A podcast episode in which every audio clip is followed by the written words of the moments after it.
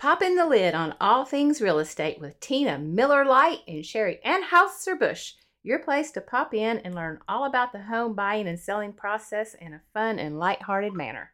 Happy Thirsty Thursday. It's Tina Miller Light and Sherry Anheuser Busch, and we've got a great show for you today. We've got a special guest on today that I'm very excited about. Yes, today we will be unlocking the secrets of real estate with top broker John Shamshoian of Realty Concepts. We will be talking about past markets, current trends, and why now is the perfect time to make your move in the real estate world. So, John, we want to thank you for being our very first guest on our podcast. You're welcome. I'm honored. Uh, well, we're happy to, that you're here. So, we're going to start off with what led you to become a real estate broker and how did you get started in the industry? You know, I went to school to, uh, I actually wanted to be a high school football coach. So I went to Fresno State and I was a history major and a geography major and a PE minor. But by the time I uh, graduated, I realized I didn't want to teach uh, anymore. So, so then I thought I was going to buy into a, our family clothing business. Two years later, that door closed. So here I am, two years out of school, not knowing uh, where my next step should uh, uh, where my direction, my next direction would go. And the only thing I knew about real estate was that if you were good, which to me meant if you were honest and you worked hard, there was a lot of money to be made, and that intrigued me. And so I uh, went and got my real estate license. I knew zero about real estate. I had heard the word escrow before, but I didn't really know what it meant. Uh, so I really started at zero, but I asked hundreds of questions. Uh, I learned by doing. You know, I made mistakes, but they were all honest mistakes, and I learned from each mistake. So that's what intrigued me really was the upside uh, for income. Then, uh, so that was 1978. So oh, and what broker did you start with? a, a company named Rana Mead, John Rana and Skin Mead. And to this day, we're still friends. We rarely see each other, but I still think fondly of them. Then in 1991, I decided that it was time to move my career in a different direction, and I wanted to start my own company. And so in February of 1991, I started a company uh, named Realty Concepts. And my vision back then was to have a company similar to Rana Mead 40, 45 associates, close knit, family kind of company. And so from the very beginning, uh, as soon as we opened, I saw that a lot of my friends, a lot of really good realtors, wanted to be a part of the company. So although at from day at at day one I was concerned am I really going to be able to have 45 associates? But it, quite early on I saw that uh, that I was and then some. So I be I was able to be very very selective on the type of professional uh, that I would bring into the company. So I uh, decided that I could be very choosy and I looked for two traits in my associates. Uh, professionalism, with my brief definition being to have the natural ability to put your client's needs ahead of your own, and work ethic. I wanted self motivated people that took pride in the output of what they do. And so, if somebody, I felt, if somebody had those traits, then we'd bring them in, and if they didn't, uh, then I would not bring them in. And so here's this new company. This had never happened before, at least in the Central Valley, that would tell experienced agents no, they, they couldn't be a part of the company.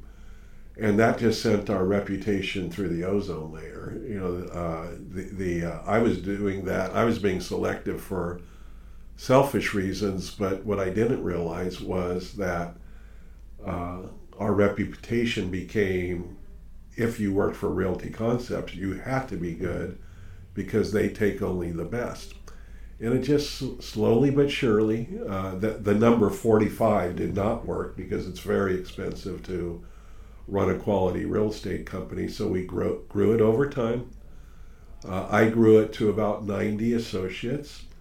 And uh, that's when I handed the baton off to my son, and that was, uh, I believe, in 2014. And now he's built the company to about 300 associates, but he still was able to maintain the quality. He was still able to maintain the uh, the feeling of it being a special place, the feeling of family, the feeling that we're in life together. So I, I'm I'm I'm really proud of him for that. Yeah, it's a the vibe here at Realty Concepts is definitely the family. It's a family company, and that's something that rings through every day and every event and every meeting. Um, you really have a sense of you know we're all together and watching out for each other, and and um, it's it's it's a good feeling. Thank you, Tina. Yeah. I'm I'm proud of it. I'm proud of the I'm proud of that feeling that you're uh, and thankful too of that feeling that you're referring to. Yeah, absolutely. When I started, I was fortunate enough. I came on in 2015, so after you had already turned over the reins. And I remember I went and I interviewed at several different places, and somebody said, "Oh, Realty Concepts," and I said, "No, they're not hiring." But I took a shot and I called, and I got lucky because well, I shouldn't say lucky because JP was sick, but I was fortunate enough to meet with John that day. And I'll never forget that day sitting there, and I was so nervous, and John put me so much at ease. We did not talk real estate, we just talked about life. And then he said, Honey, I want you on our team. And I'm like, But we haven't even talked about real estate. And he said, That's okay because I've gotten to know you and your integrity. And I can teach you real estate, but I can't teach you what you've got on the inside. And that so impressed me. And I've been so incredibly proud to be able to say that this is the company that I work for. I have that integrity and that family owned business where everybody just cares so much about each other. This is this is who backs me. I'm so thrilled Yes. to be a part of this for the last eight years. By the way, that that honor was mine, my dear, when we were meeting. So Oh, yeah, I remember sweet. that. I remember that day. Oh yeah, he hugged. We we hugged it out, and I walked away, and I was like, "What just happened? Did I just get a job? And we didn't even talk about the job? Is this how real estate works?" How's that for different? I, it was different. It was the absolute best decision I've ever made in my life. Yep. I, I can say a lot of agents feel the same way. The So- feeling is mutual, my dears. Thank you, John. Thank you, John. Well, John, um, tell us how have you seen the real estate market change over the years? So you've been in it. So I've been in it since 1978. In uh, 78, really, the uh, it was until the early 1990s, really, when Fresno was just a very insular market. Uh, nobody moved to Fresno. Not very many people moved out either. You know, we it was just kind of a self-contained market. Uh, very mediocre, nothing very exciting prices didn't move very much. Although, when I think about it, in uh, 1980 through 82, when interest rates went up to 18.5%, prices did drop pretty well. But other than that exception, uh, and once they came back to the norm, uh, everything was pretty steady. Then it seemed in the early 1990s, Fresno was somewhat discovered by the rest of the state, and we started, uh, our market became more important. Uh, uh, people started to move to the Central Valley, and uh, the uh, the market picked up a bit then. And then in the early 2000s, uh, that's when Fresno really arrived. Prices were shooting up. Uh, the, the state homeownership became very expensive uh, throughout all the metropolitan metropolitan areas of the state. And so all of a sudden, the affordability of the Central Valley, Fresno, Clovis, and the surrounding areas became very attractive. And we started to get people moving in uh, not only from the major metropolitan areas, but from the Central Coast also. People who wanted to own homes knew that we were affordable and they could uh, uh, accomplish the American dream by moving to Fresno. So the market really took off then. I, I see it today that uh, we are a major player uh, in the state of California. People are very aware of the quality of life that uh, the Central Valley offers, and uh, and it's been quite attractive. So Oh yeah, we see Yeah. it a lot with uh, people calling investors or just people doing that, you know, making a move, relocating, buying um, homes to work out of, and they're moving from the Central Coast or Southern California or San Francisco area, and they're moving here because it is more affordable. it's going to uh, only grow over the course of time because as people become more mobile in their working uh, place, uh, the uh, uh, they're going to they're going to want the affordability that the Central Valley has to offer. Oh yeah, and they can they can move here and buy a, a home um, that's much more affordable than you know where they came from in other areas of the state. Saw a lot of that during COVID. Yes. A four hundred thousand dollar home here is an eight hundred thousand dollar home somewhere else in the state. Yep. That's so crazy. There could be such a difference within the same state. Yeah. That's just mind boggling to me. So, John, what are some of the, the trends that you're seeing in our current market?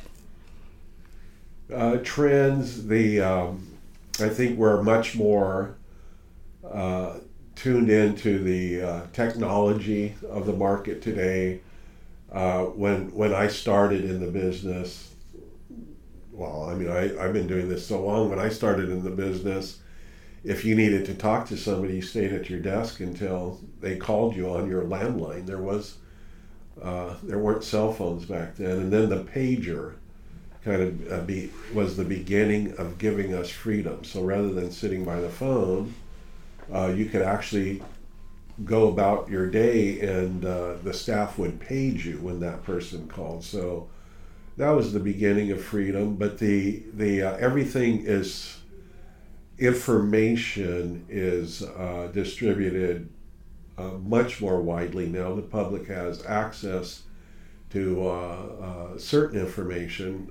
The public doesn't have access to our knowledge, though. So uh, I think that is something uh, that is very, very important for our future. Is uh, not only our knowledge of the of what it is that we're selling, uh, but also the the uh, uh, certain things like problem solving, negotiating. You know, people think, well, maybe someday uh, artificial intelligence, excuse me, might might uh, be a real challenge, and it's like, well, artificial intelligence already is a, a, a challenge, but I I believe that because real estate is almost always the single largest financial commitment that uh, people make in their lives, that it's always going to require the human element uh, to to uh, uh, negotiate sales and most importantly to navigate those sales, uh, deal with the problem solving and and uh, all of that. So it's a much faster. Uh, information moves much much faster today than in the early days of my career. Uh, but that's actually, I think, a good thing. You know, the the I embrace technology. Oh yeah, I mean we can do just about anything on our phones now, as far as you know getting the information to our clients. Um, but you're right, we our knowledge cannot be replaced by any kind of app or technology, um, and that's why you know our clients come to us because we offer that insight on everything and knowledge and You know, Tina, if if uh, and that's why at Realty Concepts we we expect a commitment out of our associates uh, because we know that uh, uh, unless we're knowledgeable, unless we're professional, uh, we why use us? You know, so so we have high expectations of our associates, but there's a reason for that. The public deserves that. The public requires that. Uh, these are big transactions, so so they should have highly qualified, knowledgeable professionals representing them when they buy and sell. Yeah, and that kind of goes into our next question. What are some of the qualities that you um, would like brokers to have in order to um, you know, someone that's looking for a broker to work under? What are some of those qualities that they should be looking for? That's a good question. You know, the the uh, my son John Paul JP, and I kind of look at things different. I believe than than other brokers. The uh, uh, well, being we're talking, the uh, I think other brokers focus so much of their time on recruiting. They just want to keep building, building, building, uh, and all the all the time that they spend on recruiting, excuse me, um, they're not spending on their associates. So the way JP and I look at it is we work for our associates. Our associates work with the public. Our associates represent the public. But my son and I represent our associates. So so uh, through our lens, we're serving our associates' needs and our associates are serving the public's needs. Yeah, absolutely. We get a lot of that too through the the management. So whenever we go into a transaction, whenever we develop a new relationship with a client, we always let them know we come with a team. We have management to back us up if we have any questions ourselves because, you know, every transaction is different and it's nearly impossible to know everything that you need to know. So that's why as an associate, we really rely on our broker and our management team to help us and identify those the answers to the questions that, that, we don't know. That's very humble of you. Thank you for saying that. But I will say for anybody that's listening that these two realtors, uh, uh, Sherry and Tina, really know their stuff. You're both very, very good at what you do. Well, thank, thank you. you. And that's going to come from some of the amazing training. In my opinion, I feel like we have some of the best training oh, yeah, available to agents and our marketing department and the tools and the resources that you continue to provide for us. And I think if I'm speaking to new agents or agents that are looking to move, I would hope that people would know the difference between cost and value because you can go somewhere else, right? And they can offer you a higher split or a smaller cap. They can offer you the moon and the stars. But eh, you have to think about the value that you're getting. Just because something seems like it's a great deal, what is the actual value to it? I can tell you the value in my company right off the bat. I know what Realty Concepts is providing to me. I know that they're always going to have my back. I know that when I go on a listing appointment and I say, I'm from Realty Concepts, they know exactly who I am or who our broker is, and they say, wow, I am so glad because I know exactly who John Shamshoian is and I know the integrity and that's who I want to be with. And so for me to have realty concepts, I know I just said this like a few minutes ago, but I'm very passionate about where I work and I can't imagine going somewhere else because what am I sacrificing? Am I going to make more money? Maybe, but what am I sacrificing? I'm getting way much like way more here than I would be going somewhere else. Sorry, I didn't mean to get off on that tangent. But I'm very passionate about okay. this uh, subject. Yeah. Well, thank you, my dear. Thank you. You're welcome. You're welcome. So let's talk about the home buyers right now. What what kind of questions we have for John in regards to someone that wants to get into the real estate market right now? So yeah, I I feel like there's a lot of fear with buyers right now. Oh, it's not a good time to buy. The interest rates are high, and I know John, you've you've been in the industry a long time. You've seen it all. I mean, kind of what would you tell buyers right now? That's a great question. You know, the um, as you asked that question, my initial reaction was, well, buyers have always had fear. You know, going back to my very first day. The uh, uh, buying my first home, I had fear, I had concern. And what was your rate at that time? Uh, you said eighteen percent uh, at one point. Probably my first home was at 10, 10 and a half percent. The the uh, in, again in my career they peaked at eighteen and a half percent. And I think if anybody looks up whatever the uh, minimum wage was in 82 i bet it started with a three i bet it was like three dollars and mm-hmm. 50 cents or something like that and 18 uh, and a half percent interest rate so you know i mean today is uh, uh, today is like full speed ahead as far as I'm concerned. The um, so there's always been that concern.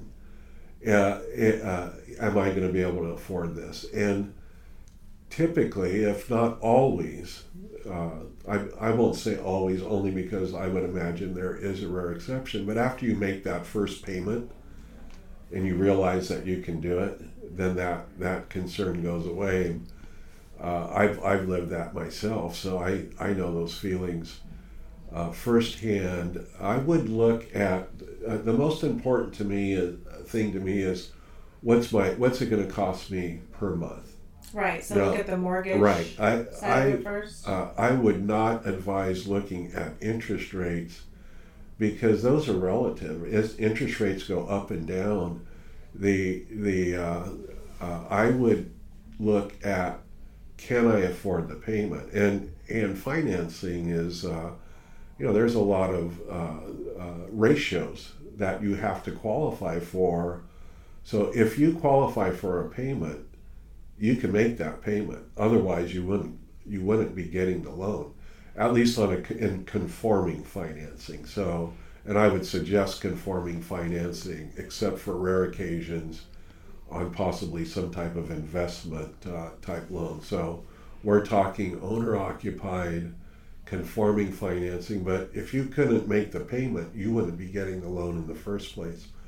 So, I would suggest you look at the monthly payment uh, not the interest rate, because the interest rates eventually are going to drop again, at which point you just go out and refinance, typically at no charge or very little charge. And then you have the benefit of already owning your home.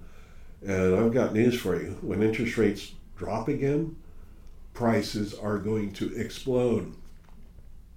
Uh, if people think they're high now, trust me, at least based on 45 years uh, in my in my uh, uh, career, uh, they're just going to keep going higher over the course of time. The uh, so and especially when rates drop again. So right now, I hope I'm still focused on the question. Right now, it's still competitive to, to go out and buy a home, but at least the buying public has the opportunity to buy homes right now. Once those rates drop, it's going to get crazy again. Multiple so, offers, you think, and yes. what we were seeing before. Oh, I'm no, already seeing yeah, multiple yeah. offers. Well, it's yes, uh, no doubt, it's going to be a frenzy. And then, uh, so if you're on the sideline, thinking, "Well, I'm going to wait these interest rates out," don't do it. Uh, terrible mistake because when those rates do drop, you're not going to be able to buy a home because you're going to be beaten out by wild and crazy offers uh, and you're going to be locked out. You get the home now, and as Sherry said, there's still multiple offers going on. If a property's priced aggressively now, they're going to get multiple offers today. Mm-hmm. So, so with saying that though, you get it now while some other buyers are staying on the sideline waiting for those rates to drop because when they do, do drop everybody's going to be back in and you're not going to be able to buy a home. John what um, what are some of the common pitfalls that we see buyers make when putting an offer in um, on a home and how can they avoid making these mistakes? That's another really good question. The um, you know the the uh, buyers need to under, understand that there's two sides to a transaction. So buyers generally are looking through the uh, the lens of the transaction through their eyes, through the buyer's eyes, but they need to understand there's another lens, and that's the seller. So uh, I would suggest when you're writing an offer to uh, and I understand you want to get the best value you can. Uh, so do I. So does everybody. That's human.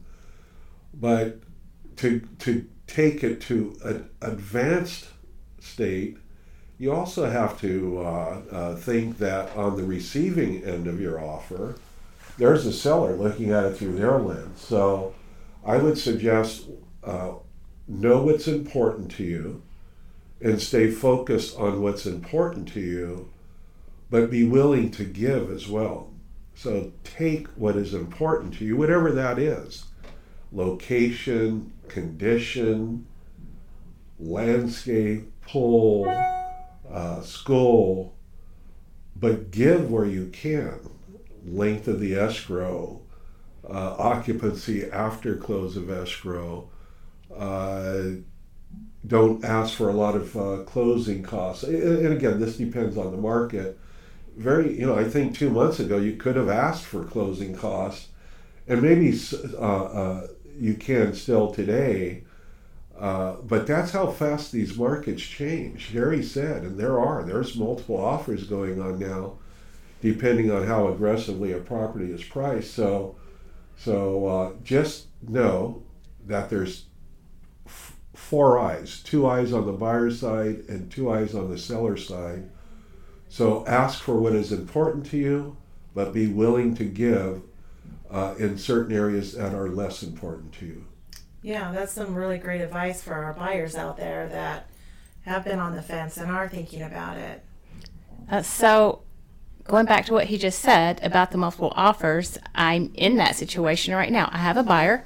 We wrote an offer on a property there were three offers. We had a cash offer that was lower than our offer. We had a conventional offer that was a couple thousand dollars higher than offer. We're an FHA buyer, kind of sitting in the center, and we we wrote our offer was ten thousand over ask. The next highest asker um, offer was twelve thousand. We wrote in um, five thousand dollar appraisal gap, so we'll pay the difference of $5,000 over the appraised amount up to purchase price. We gave the seller a week in possession that she could stay after close of escrow, and we got our offer accepted. So, I mean, it it is starting to be like that again. Really good, and and I and I'm feeling that just in the last couple of weeks. Great work, by the way. Thank Congratulations you. to your buyer. But that's what I'm saying. When these rates drop, that ten thousand. Did you say ten thousand? Ten thousand over, yeah that $10,000 appraisal gap is going to be a $50,000 appraisal gap for the exact same home. That is exactly what I'm talking about. Do you think when those rates start dropping, more sellers are going to put their homes on the market? Another great question. Boy, you, you, know, you ladies are good on your questions. We're bringing our yeah, game. Yeah, We're yeah. on our A game today, John. We knew you were coming. That puts a smile on my face. Oh, I'm you, glad. You're, uh, you're bringing your game all right. The uh, yes. You taught me right, John. Thank you, Annie. The uh, yes, I do. I think uh, uh, that will bring more uh, homes on the market because I I do think that there's a segment of the homeowners that are sitting on those low interest rates. They have a rate of three percent, four percent, and they're they're they're sitting on those rates waiting for the rates to drop back down again before they make their move. So it's interesting. Again, over 45 years, I've seen a lot, a lot of cycles. The the uh, so so yes, uh, the the uh, no doubt in my mind we'll see more inventory come out uh, when the rates drop again because those people that are sitting on homes only because of the interest rate they have, uh, uh, for sure will be putting their properties on the market. But I think even more so, uh, there'll be more buyers coming back into the market when the rates drop than there are sellers putting their homes on the market. Okay. We have one final question for you, and then we'll cut you loose for the day. How can buyers assess the value of a property to determine whether it's going to be a good investment for them? Okay, the um, I would ask your realtor. I would go to Tina, or I'd go to Sherry, or I'd go to whoever your realtor is, and ask them to do a comparative market analysis. Uh, otherwise known, the slang is comps. You know, ask them to run comps for you, and that'll tell you uh, what the neighborhood has been selling for. You want to be careful. You want to read into those comps, uh, the remarks, and all that, because uh, two homes can be the same floor plan, let's say, but one can be uh, beautifully updated and one can be not beautifully updated. So you know that has uh, that has something to do with uh, actual market value. So read into the remarks and all that. Also, you have to take into consideration what the market is doing at the time that you are buying. But the uh, uh, that's the best way uh, is to uh, look at the comparable sales. Uh, but there's other things involved. We're not talking for a homeowner. I would suggest it's not about the investment. It's about the pride of ownership. Uh, we, we spend at least a third of our time, more than a third of our time. We spend half of our time in our homes. And uh, so, yes, over the course of time, I mean, when I started in real estate, the median sales price was whatever it was, fifty thousand dollars. What? Oh yeah, no, no. The I was the king of the thirty thousand dollar uh, sales, home sales. I. I think I sold more thirty, thirty-five thousand dollar homes than anybody in the world. But the the uh, that was probably where the median was back in the late seventies, early eighties, fifty thousand dollars. So over the course of time, property values have always gone up. So it's all it's definitely a good investment, even when you're buying and prices fall over the t- course of time, they're going to go even higher. It's it's been proven. The uh, uh, go, go are you kidding? Go back.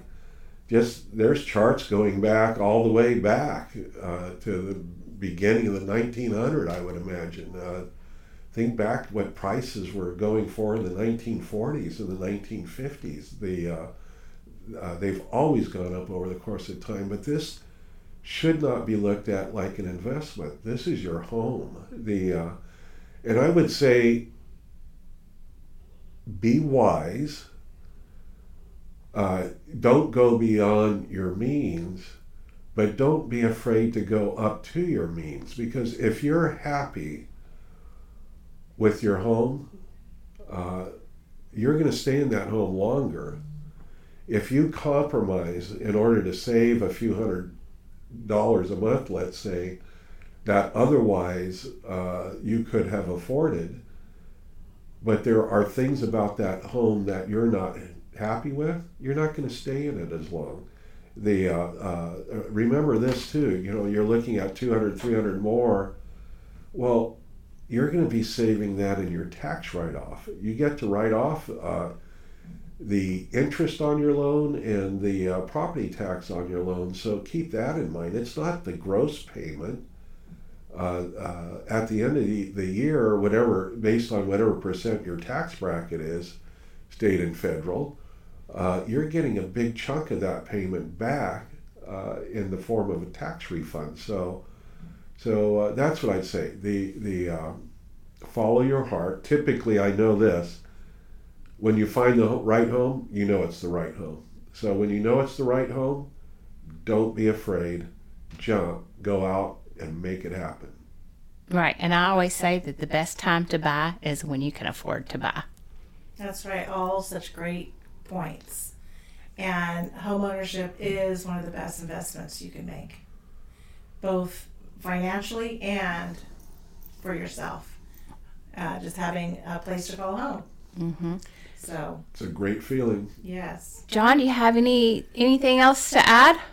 Just that I'm proud of you both. I get to sit across from two of my friends and Aw. yeah. I've gotten to watch you grow in your careers. I'm very thankful for you, very grateful. I'm very proud of you. So Thank you. this this has been this has been fun. If uh, if you ever want to bring the old man out again, feel free, and and I'll be happy to do it. We always have a hat for you, John. Thank you. Well, will it have a Miller and a A Busch, a Busch on yes. it? Okay. It'll Great. have it'll have whatever five- you it's want in it. Five o'clock somewhere. That's right. So I think people might be confused by that who are listening. Uh, when John came in, we put one of those beer helmets on him where you stick the beer cans in the sides and it's got the straws in it. And it had Miller in it and a light in it. I'm sorry, Miller and a Busch. And and I walked in and I thought, oh, this is going to be fun. well, Tina and I are known for some Yeah. fun. And it, it was fun too. I- Thank you very well, much. Thank we're, for we're, coming. we're glad that, that you came. Um, we appreciate it. And I want to take a quick second to remind everybody about our first annual Spread the Love event. It's our peanut butter and jelly fundraiser, which, by the way, John Shamshoian was kind enough to bring in several jars of peanut butter and jelly to benefit the Poverello House. So thank you so much. We'll be taking donations through Sunday, April 2nd. You can drop them off at either location at 565 Pulaski Avenue or 575 East Alluvial Avenue. And then all day Sunday, you can drop off donations at Sequoia Brewing Company at Champlain and Perrin. And they're kind enough to be doing peanut butter stout beer and then a peanut butter and jelly flavored martini. It's pretty good. So feel free to pop in. Tina and I will be there for part of the day taking donations and look forward to meeting all of our neighbors. That's right. Thank you, everyone. Yep, we will see you next week. Peace, love, and real estate.